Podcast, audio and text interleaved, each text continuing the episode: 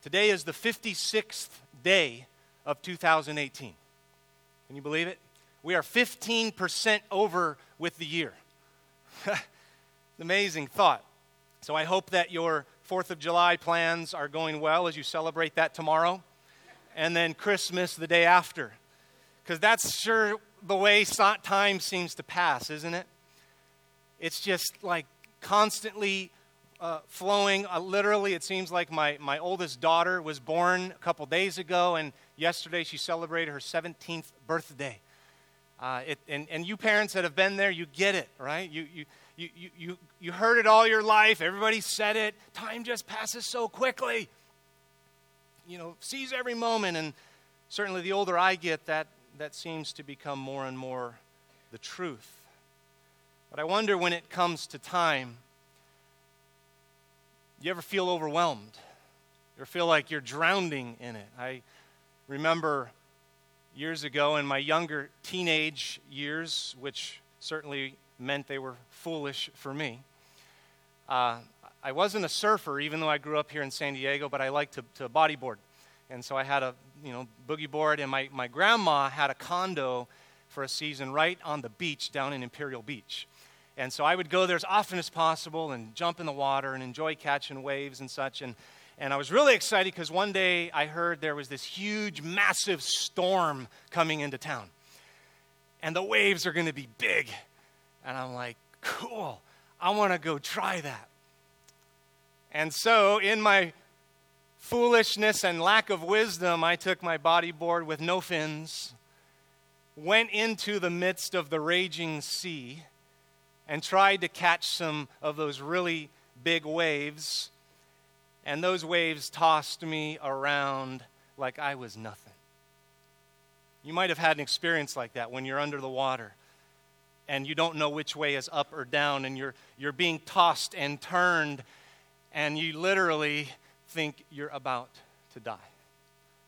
It's overwhelming, it's scary, it certainly brings a big amount of fear into our lives. And as I recall that day, there, there are moments in my life, and I wonder if you've had similar moments where you have felt swept away in a similar fashion by this thing that we call time.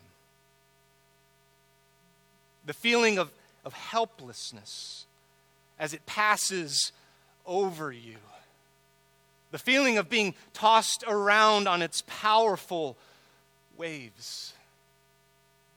How frail, how powerless we feel as these 86,400 seconds tick away.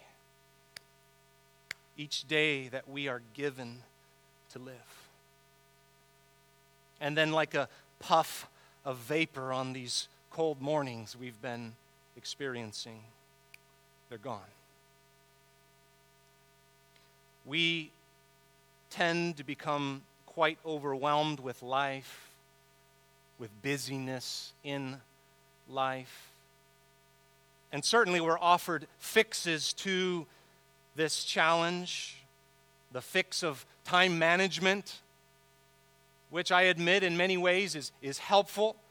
So maybe in an attempt for you to grab a hold of what seems like time slipping away from you, you, you go grab the latest Covey, Franklin Covey planner or, or getting things done planner, or you download that new app or that new piece of software that, that's going to finally help you get a hold of your life, finally help you manage time.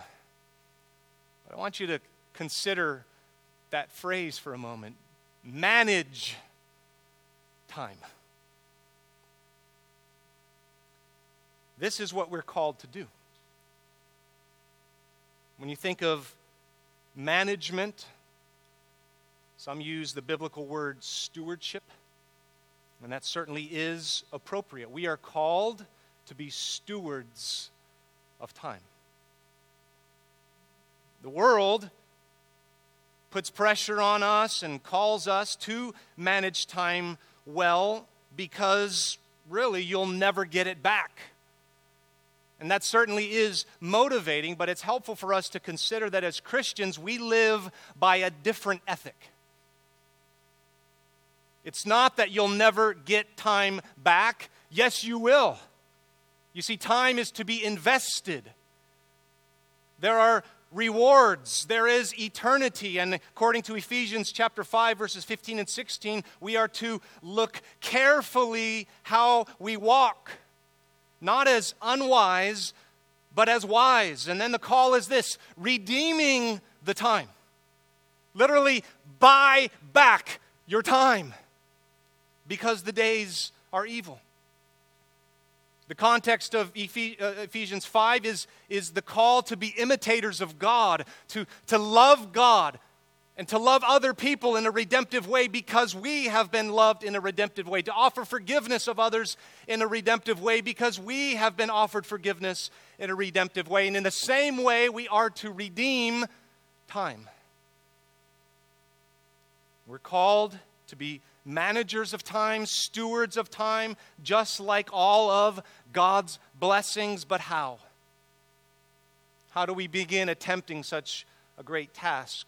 Well, Psalm 90 shows us, and it shows us at the root level, not just the fruit level. It's, it shows us at the level of belief, where the psalmist digs at the foundational roots of our understanding of who God is and who we are. How we are affected by sin and the great gift of salvation. It reveals to us by the way we live what is truly held dear in our hearts, and it confronts us with these challenges. Stewardship is managing God's blessings. And if you think of God's blessings, what are they? It's everything, right? Take a breath, you're blessed. This gift of time, this gift of being alive right now, right here, is a gift from God, and we are to manage it His way and for His glory. And so, as we look to Psalm 90, the main idea of the sermon today is this that we manage time faithfully by living each moment in light of God's eternality and the brevity of our lives. And so let me read through the psalm and then we'll go through three points that I have for you today. This is the word of the Lord. Lord, you have been our dwelling place in all generations before the mountains were brought forth, or ever you had formed the earth and the world, from everlasting to everlasting, you are God. You return man to dust and say, Return, O children of man. For a thousand years in your sight are but as yesterday when it is past, or as a watch in the night. You sweep them away as with a flood. They're, they're like a dream, like grass that is renewed in the morning. In the morning it flourishes and is renewed. In the evening it fades and withers. For we are brought to an end by your anger. By your wrath we are dismayed. You have set our iniquities before you, our secret sins in the light of your presence. For all our days pass away under your wrath. We bring our years to an end like a sigh. The years of our life are 70, or even by reason of strength, 80, yet their span is but toil and trouble. They are soon gone, and we fly away. Who considers the power of your anger and your wrath according to the fear of you? So teach us to number our days, that we may gain a heart of wisdom. Return, O Lord, how long? Have pity on your servants. Satisfy us in the morning with your steadfast love, that we may rejoice and be glad all our days. Make us glad for as many days as you have afflicted us, and for as many years as we have seen evil Let your work be shown to your servants, and your glorious power to their children. Let the favor of the Lord our God be upon us, and establish the work of our hands upon us. Yes, establish the work of our hands.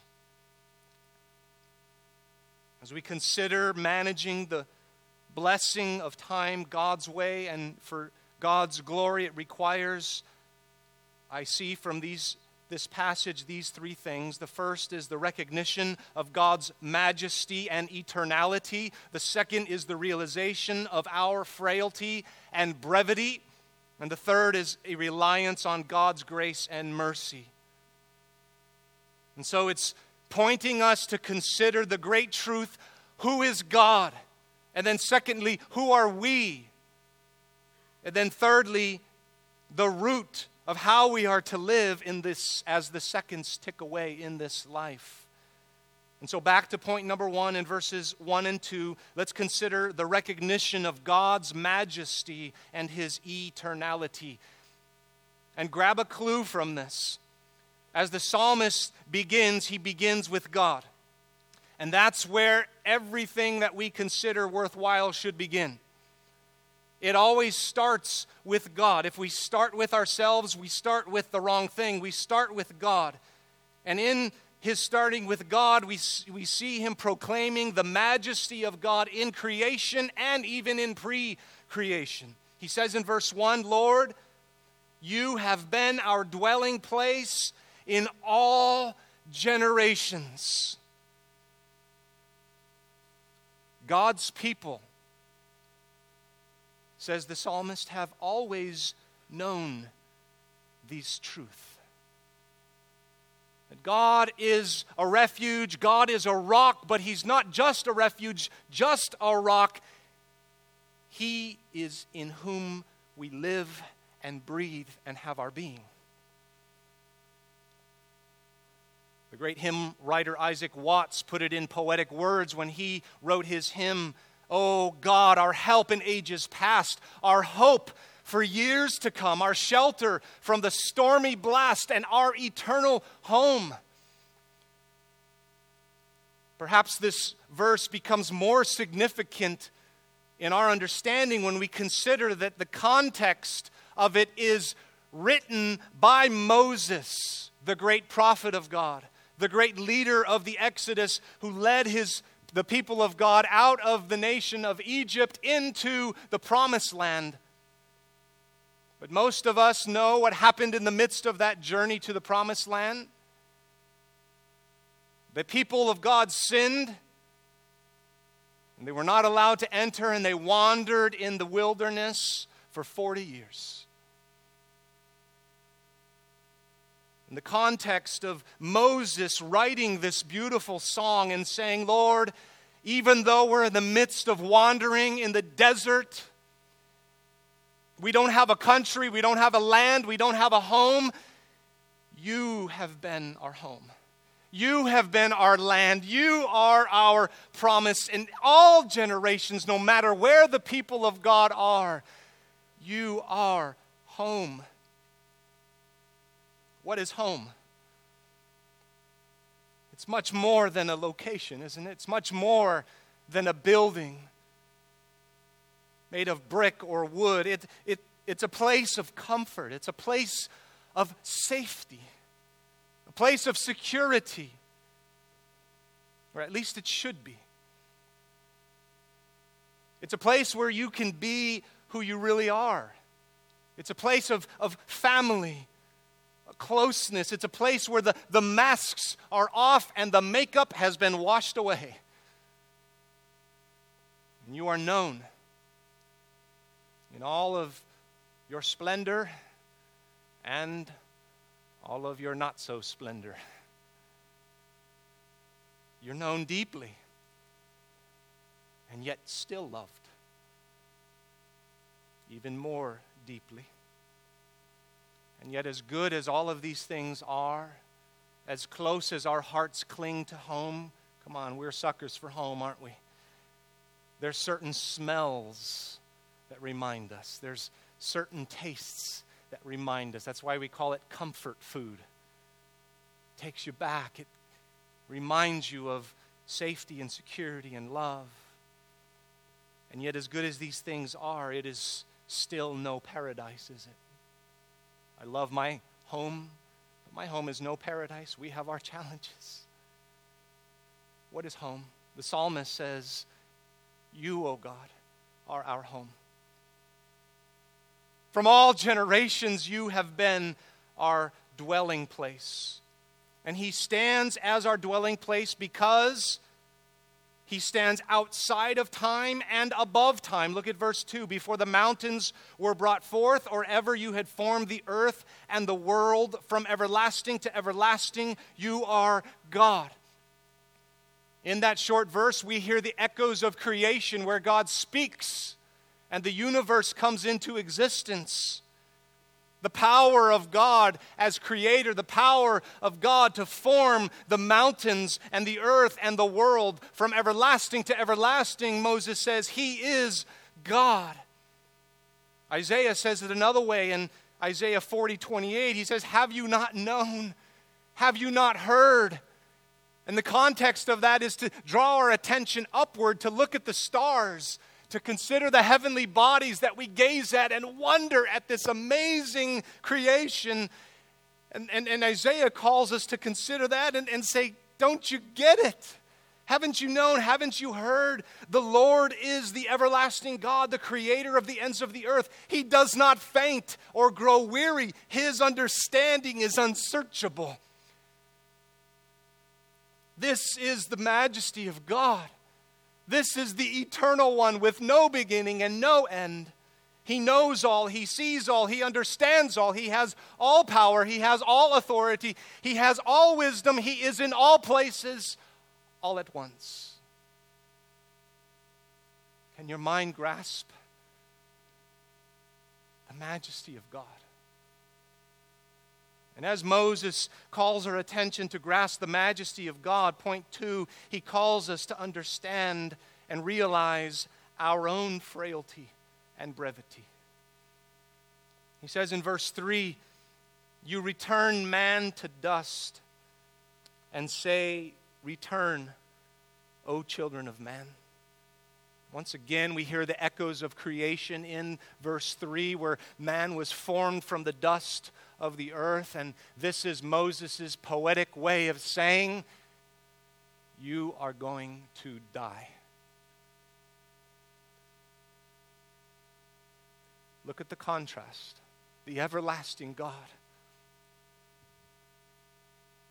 a vapor of the life of a man and a woman. Verse 4 For a thousand years in your sight are as but yesterday when it is past, or as a watch in the night? Can our minds even conceive a thousand years? I got on Google recently just to ask Google, because Google knows almost everything, right? What happened in the year 1018? A thousand years ago. And I read these, and I'm most of it I never heard of.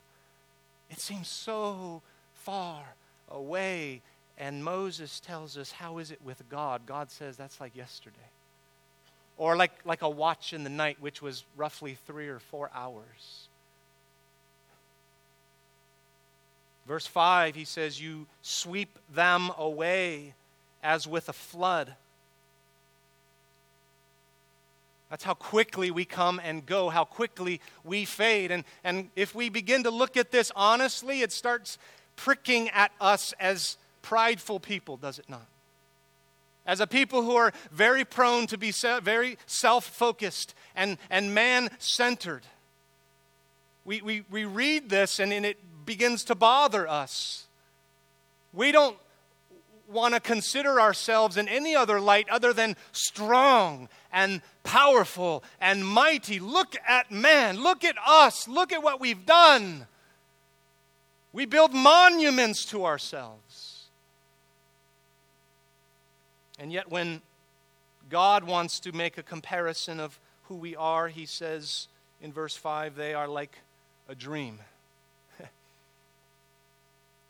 like waking up in the morning and remembering, I dreamed about something last night, but I can't quite remember what it was. It fades away. Or it's like we are like grass that is renewed in the morning. And this is especially helpful for us to grasp when we understand the grass in the ancient Middle East, or even today, where it's, it's known to be out in the desert areas that such as they were wandering in, that a rainstorm would come and literally grass would grow up in a matter of a morning. You would see some green grass, and later on in the afternoon, it was gone. So he, he's wanting us to see something, to, to, to, to, grasp something. Moses is driving us to consider ourselves in the light of God. You see what he does? He points our attention first to who God is. Look at the greatness of God. Now consider yourself in the light of God. Who we compare ourselves to matters. The Puritan Stephen Charnock said this If man compares himself with other creatures, he may be too sensible of his greatness. But if he compares himself with God, he cannot be sensible but of his baseness. So Moses calls us to consider and contrast the brevity of our lives with the eternality of himself. He calls us to consider the fact that our lives will one day end. He wants us to think about dying. Some would say, Brian, isn't that a bit morbid? I don't like to think about that day. No, listen, friends, it, it's good to think about the day of your death. I believe it should be a regular thing for Christians. John Calvin said this No one has made much progress in the school of Christ who doesn't look forward joyfully both to his death and the day of his final resurrection. As we consider these things, as we consider our limitations, our, our weaknesses, even the fact that we will one day die, it's not just a consideration of weakness or limitation, but it's a call to consider the nature of our sin. It's a call to help us understand that we're not just a little bit missing the mark. No, we are rebels against a holy and magnificent and eternal God. So it's not enough to consider our mortality. Moses drives us to ask why. Why will we die? Verse 7 For we are brought to an end by your anger, by your wrath, we are dismayed. You have set our iniquities before you, our secret sins in the light of your presence. Do you see what he's doing? This is who God is. This is the majesty of God. Now, as you, as you consider yourselves in the light of who God is, you can't help but be exposed in your sin. And Moses drives us to understand that this ugly thing called death that we hate to consider comes upon us because all have sinned. There is none righteous, no, not one. Verse 9 takes it a bit further. For all our days pass away under your wrath. We bring our years to an end like a sigh. The years of our life are 70, or even by reason of strength, 80, yet their span is but toil and trouble. They are soon gone, and we fly away. This is the truth of who we are. We're here today, we're gone tomorrow. You might get 70 years on average, you might get 80. We've got a couple ladies in our church in their 90s. We got one lady 96 years old, and she's still serving, setting up communion, and incredible. You might live to 96, and it's still a puff of vapor. Verse 11 Who considers the power of your anger? These words Moses keeps bringing up the anger of God, the wrath of God, the iniquity of man, the secret sins of man that are brought to light in the presence of this angry God. Why is he angry? Why is he wrathful? It's because we are sinners. And sin is much more than just making a mistake. Sin is cosmic rebellion against our Creator. Sin is shaking our fist at the one who gave us life. Who considers the power of your anger and your wrath according to the fear of you? Sadly, not many. Jesus himself said, Narrow is the path, and there's few that find it. King David, the great psalmist, wrote in Psalm 39, verse 4 O Lord, make me know my end and what is the measure of my days. Let me know how fleeting I am. Behold, you have made my days a few handbreadths, and my lifetime is as nothing before you. Surely all mankind stands as a mere breath. Selah, think about this. Surely a man goes about as a shadow. Surely for nothing they are in turmoil. Man heaps up wealth and does not know who will gather. This is quite discouraging, is it not? Well, it is if you don't read to the end. Because if you can recognize the majesty and the eternality of God and fall on your face in awe and wonder, and if you can realize the, the frailty and the brevity of people and tremble, then the only appropriate response is to turn to the everlasting God who is our home and to rely on His grace and mercy. The third point the thrust of this call to look at who God is and who we are is not to leave us desperate nor discouraged. The thrust is dependence. The thrust is look to Him. The thrust is rest in Him. The thrust is trust Him.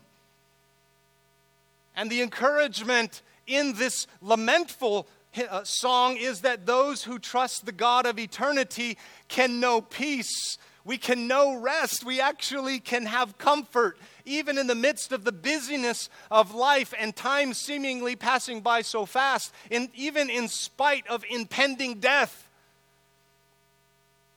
For God keeps his people in safety and joy forever. And so, verse 12, which is the crux and the turning point of this song of Moses, he says, So, which, which is a purposeful word to say, based on what I've just said, based on the majesty of God, the everlasting God, based on the frailty and the sinfulness of man. So teach us. Teach us, Lord, teach us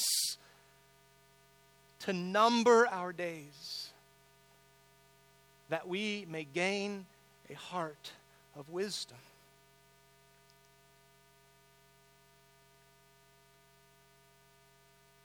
We must be taught.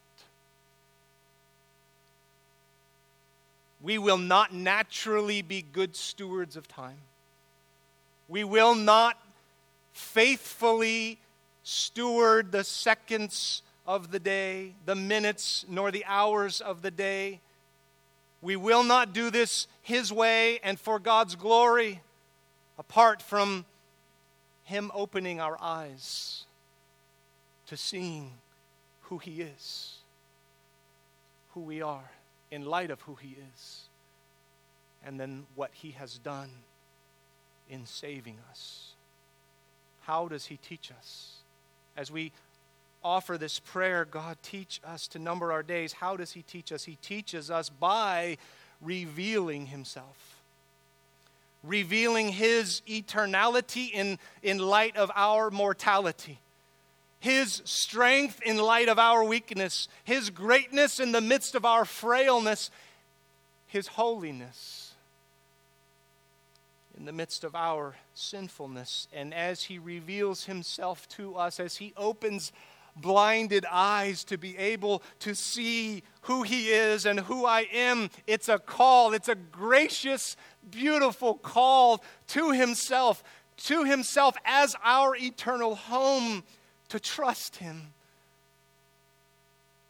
to not think of ourselves as able to pull ourselves up by our bootstraps and fix all our problems, but to rely on His grace.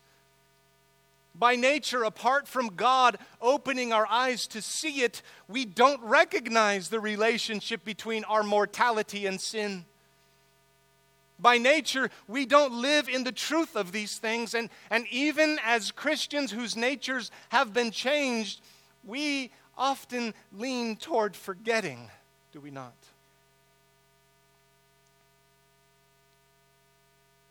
And so, in an attempt to not forget, we will even borrow the ways of the world and, and, and maybe have a preoccupation to live for the moment, right? To carpe diem, seize the day.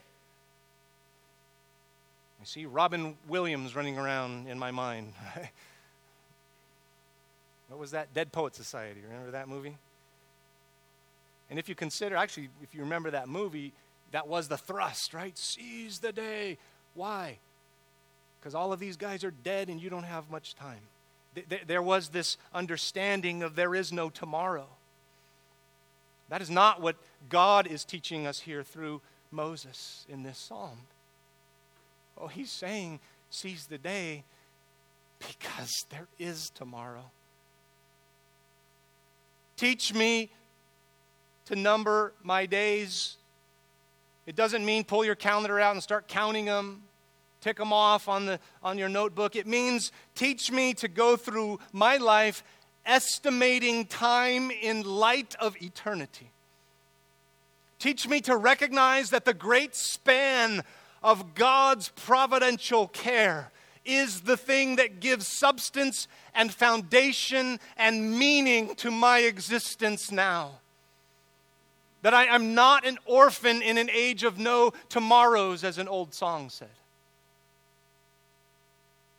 And so it's a call to not live for the moment, but to live in the moment in the light of eternity.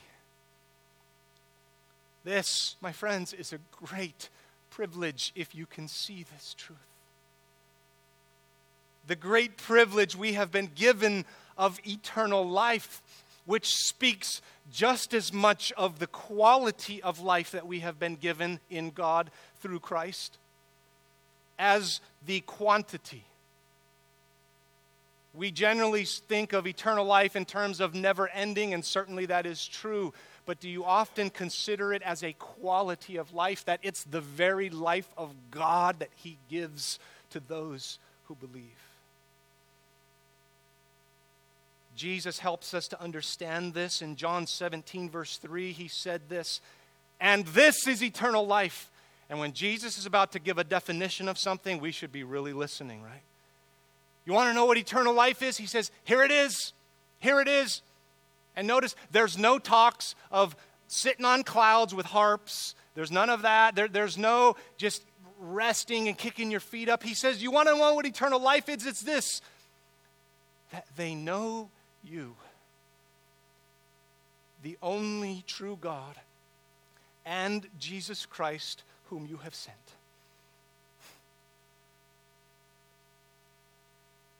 And so our understanding of eternal life is heightened much more than just a someday. It also, brothers and sisters, is right now. You are living a quality of life as a Christian. If you are a Christian in here today, you live a quality of life that is eternal. But I wonder, I wonder if that's your story. I wonder if you know God. Not, not a God that we imagine in our limited minds, but the eternal God of the Bible. The giver of life and breath, the creator of heaven and earth. The God who, who is to be feared because his, his holy wrath will judge sin.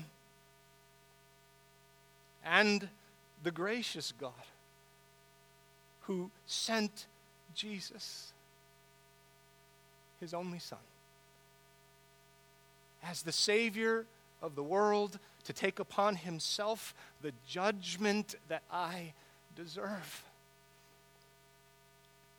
The judgment that you, as a sinner, deserve. Because God is holy, he will judge sin. And if you are not a believer here today, let me present before you this beautiful news. His all glorious truth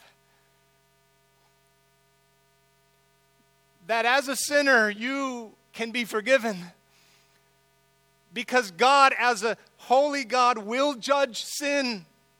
But as a gracious God, He sent His only Son, Jesus Christ, to this earth as God, fully God, fully man.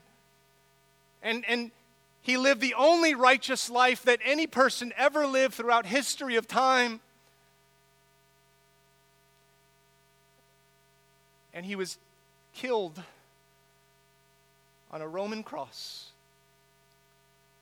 Yes, by men, but ultimately by the Father Himself, by God Himself.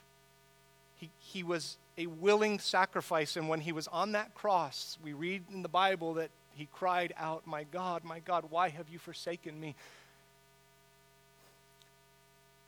Think about this the Father Himself poured all of His judgment, His wrath, the judgment that should have been mine, that should be yours, upon His own Son. What grace. And he says, if you believe that he came and he died and that he rose again on the third day, where he proved who he was, he showed his power over sin and death. And if you believe this, this news, this simple gospel, this good news, he takes his own life and he puts it within your soul. This is the hope of Christians. This is the hope of the world. I plead with you if you have not believed into Jesus Christ, may you consider today what he has done for you and consider that in light of who he is and who you are. And may you find life.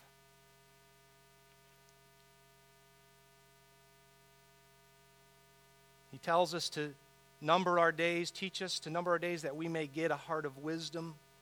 And this is what God is after transforming of the heart, the totality of who we are, a mind that, that thinks, a will that acts, a spirit that feels, that has been transformed not by calculation, by the miracle of God's creative work of giving us new life.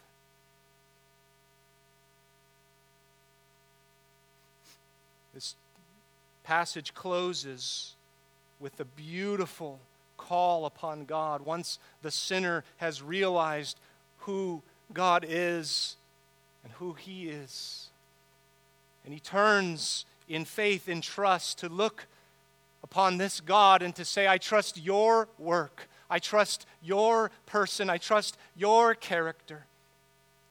And then he burst in this beautiful prayer to the Lord at the end. Verse 13, he says, Return, O Lord, how long have, have pity on your servants? There's this understanding of, of even though I, I, I'm leaning on you and you are eternal home, God, there's still challenges and struggles in this life. So, so come, come once again, have pity on us. And God's pity here reveals humanity's brokenness, but also God's compassion upon his children, which leads to merciful deliverance. Isn't it a beautiful thought to think that God's fatherly affections are stirred when He looks at our brokenness? And so He calls upon God in these last few verses, verse 14 satisfy us. Satisfy us in the morning with your steadfast love, that we may rejoice and be glad all our days. Make us glad for as many days as you have afflicted us, and for as many years as we have seen evil. Isn't these beautiful prayers, beautiful expressions that often well up in our own hearts? God, don't, don't teach our heart, teach us to, to turn away from finding satisfaction and rejoicing and, and, and longing for goodness and love and steadfast love in anything else but in you, our eternal home. Teach that to my heart, God. And then verse 16, let, the, let your work be shown to your servants and your glorious power to their children. You see, the grace of, of God in the gospel restores us to live the life which was the original purpose. We were cre- we created, we weren't created to die. Sin brought death. God restores, and He restores all of it. He gives us satisfaction in Christ, love in Christ, joy in Christ, and even our work becomes purposeful. Our daily labors and the opportunity to live a life well, such that our kids and our grandchildren would even take notice. He closes in verse 17 Let the favor of the Lord our God be upon us and establish the work of our hands. Yes, establish the work of our hands. How beautiful is that prayer? This, this understanding that we can know that what we do matters because God is working through us. This is the call that Paul gives the Corinthian church in 1 Corinthians 15 to, to be steadfast to be immovable, to be always abounding in the work of the Lord. Why? Because you know, knowing that in the Lord your labor is not in vain. So I encourage you today, church, serve the Lord with gladness, with the seconds of life that you have left, with the vapor that God has given you left. Don't waste it, invest it well, spend it well, redeem the time. Don't let it just blow by you. And let me say specifically to the young, which means everyone under 44 years old, right? Remember your Creator in the days of your youth. Oh, don't waste these days. Hear the encouragements of your brothers and sisters, especially those senior saints who have spent much more of their vapor than you. And they would say, Don't waste it. Keep in mind the vision of God in all of his eternality and majesty, and keep in mind the vision of who you are. For those of us who have spent more of that vapor than others, let me just give you one quick word of encouragement because sometimes we can look back, and I'm guilty of this often, even though I'm fairly young. But you can look back and kick yourself because of how you spent time and time that was wasted and not well invested, not well spent. But listen, where you have failed, wherever you have failed, Jesus has not. His Righteousness is credited to you, which also means that his perfect use of time is credited to your account. So live in light of that with the vapor that you do have left. Draw upon the grace and mercy of such a holy and loving God. Keep your eyes on him, being amazed at who he is and what he has done. Be reminded of who you are as limited, frail, weak, and sinful. But as you get your eyes off yourself and back on Jesus, be reminded of who you are in Him. His son, his daughter, given his grace, chosen by him before creation, loved by him with an inseparable love, redeemed and forgiven for all of your sins. This is where we stand in him. This is what we get to celebrate now as we remember him. Let us pray. Father, teach us. Teach us to number our days that we might gain the wisdom we need in order to spend these moments faithfully and wisely. Encourage your people today with this beautiful psalm. Help us. Help us to be led as we see this high vision of you and this sobering vision of ourselves.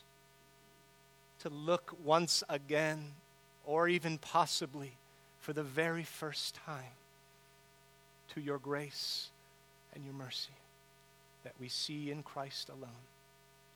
It's in His name we pray. Amen.